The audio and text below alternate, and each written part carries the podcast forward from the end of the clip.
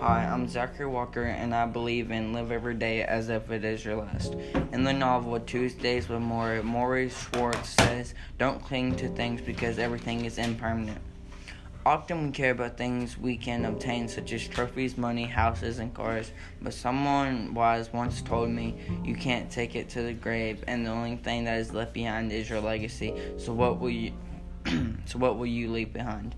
This reminds me of a time when my grandma had two major strokes and has lost almost all control of the left side of her body. But before these strokes happened, she was the best grandma ever. She would always spend time with me and my two brothers, and she would always buy me and my two brothers toys.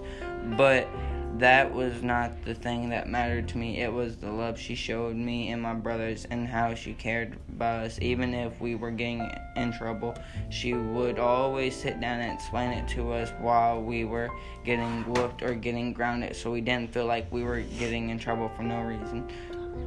So, from learning from her and what she taught me and my brother, she taught me that even though we get in trouble, she still loved us. And in my opinion, the legacy she left behind was to love people no matter what, even if they are your grandchildren and they are being bad.